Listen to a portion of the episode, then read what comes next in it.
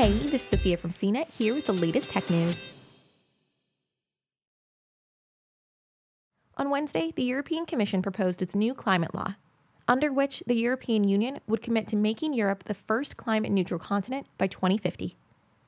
The draft bill will need to be discussed and voted on by the European Parliament and member states before it becomes EU law. If passed, the climate law would enshrine the EU's existing climate goal of net zero greenhouse gas emissions by the middle of this century. As part of the proposal, the EU wants to set a September deadline for reviewing the impact of raising its current greenhouse gas reduction goal for 2030. This is a disappointment to climate activists who had hoped the law would include an EU target set for 2030, with a clear plan laid out ahead of the COP26 climate summit, due to take place in Glasgow in November.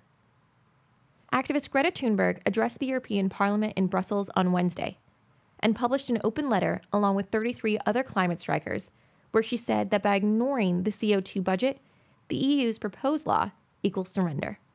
When the EU presents this climate law and net zero by 2050, you indirectly admit surrender, that you are giving up, giving up on the Paris Agreement, giving up on your promises, because this law is based on an insufficient CO2 budget that in reality gives us much, much less than a 50% chance of limiting the global average temperature rise to below 1.5 degrees Celsius.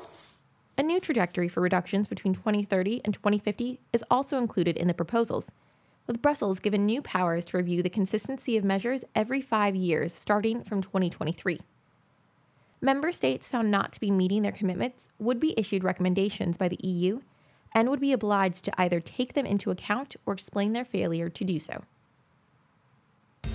For more of the latest tech news, visit cnet.com.